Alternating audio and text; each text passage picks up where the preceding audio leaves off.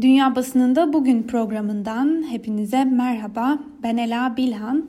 Bugün 12 Ağustos Çarşamba ve bugün de 15 dakikada dünya basınında öne çıkan haberlere göz atacağız. Bültenimize Türkiye'yi yakından ilgilendiren birkaç haberle başlayalım. İlk önce Alman Focus dergisinin Türk ekonomisine ilişkin yaptığı bir analizi sizlere aktaralım ve hemen sonrasında da Yunanistan ve Türkiye arasında yaşanan gerilime ilişkin haberlere göz atacağız.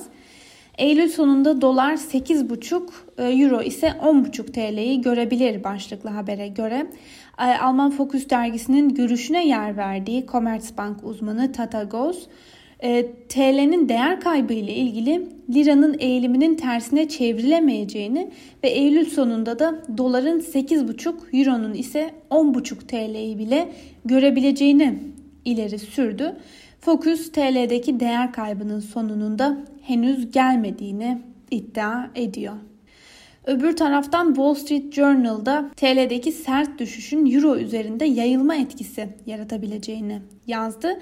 Gazete bu endişeye gerekçe olarak Türkiye'nin ithalatını azaltması ve Avrupa bankalarına olan borçlarını da ödeyememesi olduğunu gösterdi.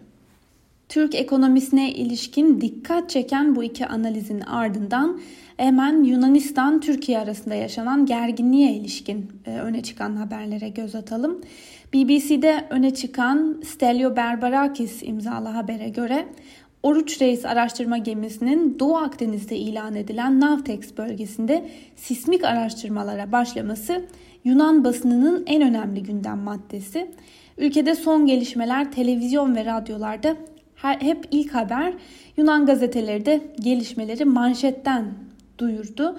E, yapılan yorum ve analizlerde önümüzdeki günlerin çok kritik olduğuna dikkat çekilirken ABD ve Almanya'nın Oruç reisi bölgeden ayrılması için çağrı yaptığı vurgulanıyor. Yunan basınından Liberal Tannea gazetesinin manşeti Türk-Yunan ilişkileri sıfır noktasında. E, bu haberde ise şu ifadelere yer veriliyor. Türkiye'nin provokatif önlemlerine karşı Atina kararlılığını ortaya koydu ve Doğu Akdeniz'de savaş oyunları oynanıyor. Muhalif Efimeridas Sinakton gazetesi ise aktardığı haberde şöyle yazmış. Oruç Reis Yunan savaş gemilerinin bölgeden uzaklaş anonslarını duymazlıktan geliyor. E, gazetede öne çıkan bir yorumda ise dikkat çeken şu ifadelere yer verilmiş. Türkiye'nin Yunanistan'a karşı tahriklerini arttırması Erdoğan'ın içte ve dışta karşılaştığı sorunları örtbas etmek için yaratmak istediği bir şovdan ibarettir. İktidar yanlısı Eleftheros Tipos ise haberi şu başlıkla duyurmuş.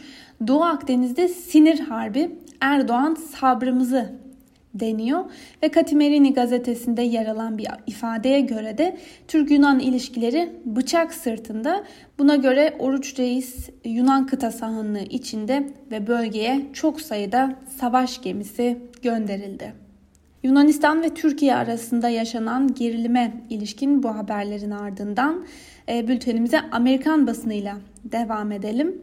Bugün Amerikan basınının gündeminde 3 Kasım'da ABD'de yapılacak olan başkanlık seçimlerinde Trump'a karşı yarışacak olan Joe Biden'ın uzun süredir üzerinde düşündüğü başkan yardımcısı adayı var. E, Voice of America bugün Biden'ın seçim yarışında ortağı Kamala Harris başlıklı bir haber paylaştı.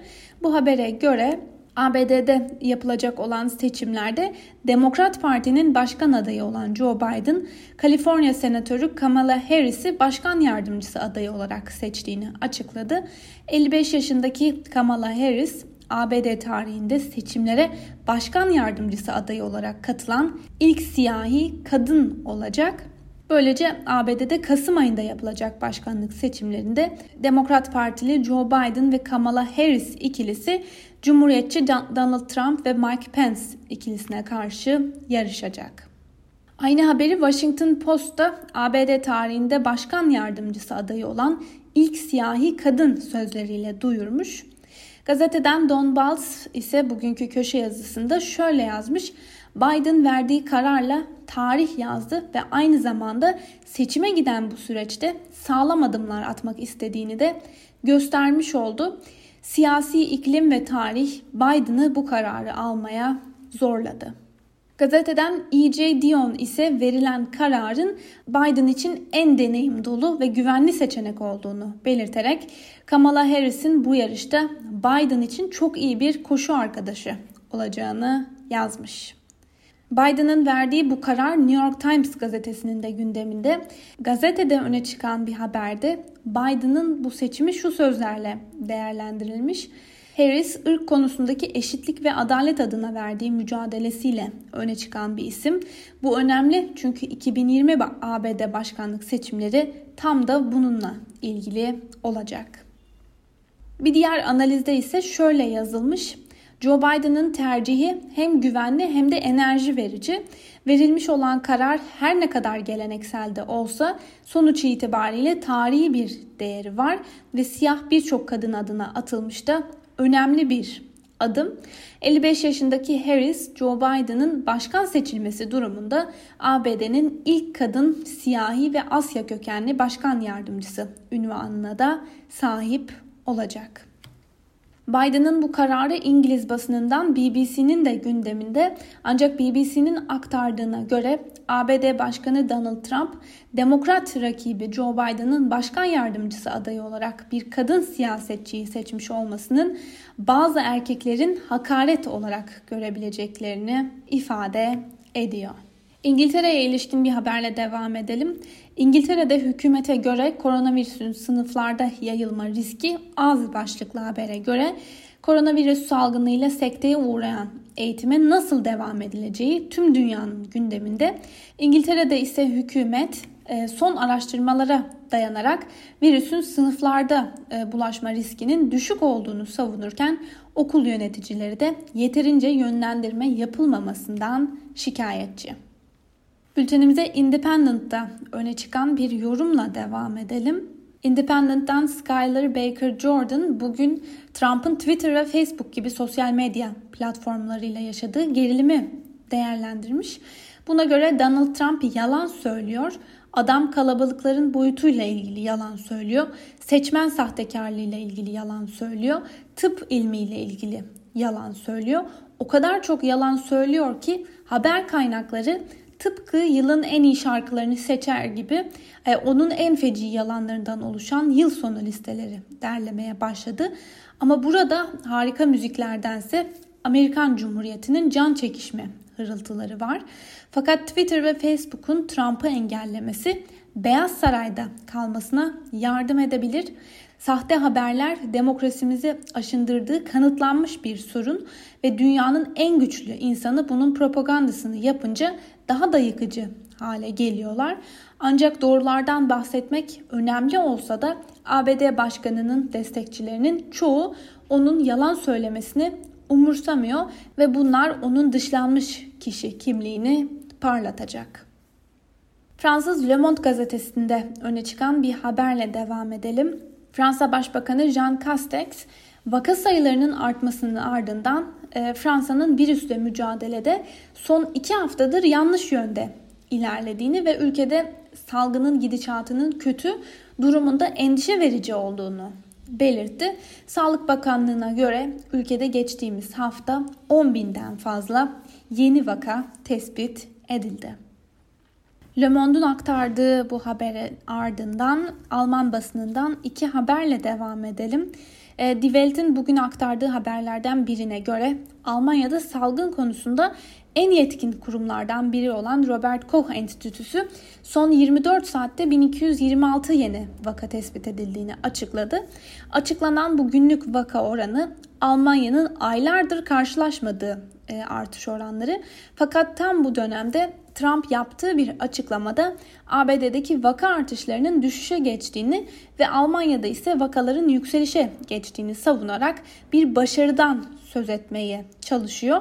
Ancak Die Welt'e göre Trump'ın farklı vaka sayıları olan ve salgının başından bu yana farklı stratejiler benimsemiş olan iki ülkeyi bu şekilde kıyaslamak hatalı ve son derecede eksik.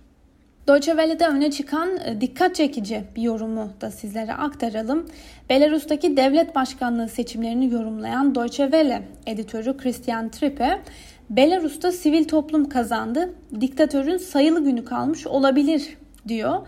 E, Tripen'in yorumuna göre diktatörler yalanlarla yaşar, sistematik bir şekilde ve pervasızca medyayı sansürlerler, e, devlet ve vatandaşlar arasındaki iletişimi kontrol eder ve seçimlere de hile karıştırırlar. Yalanlar üzerine inşa ettikleri binaları yıkıldığında ise otokratik saltanatlarının da tüm yapısı sallanmaya başlar.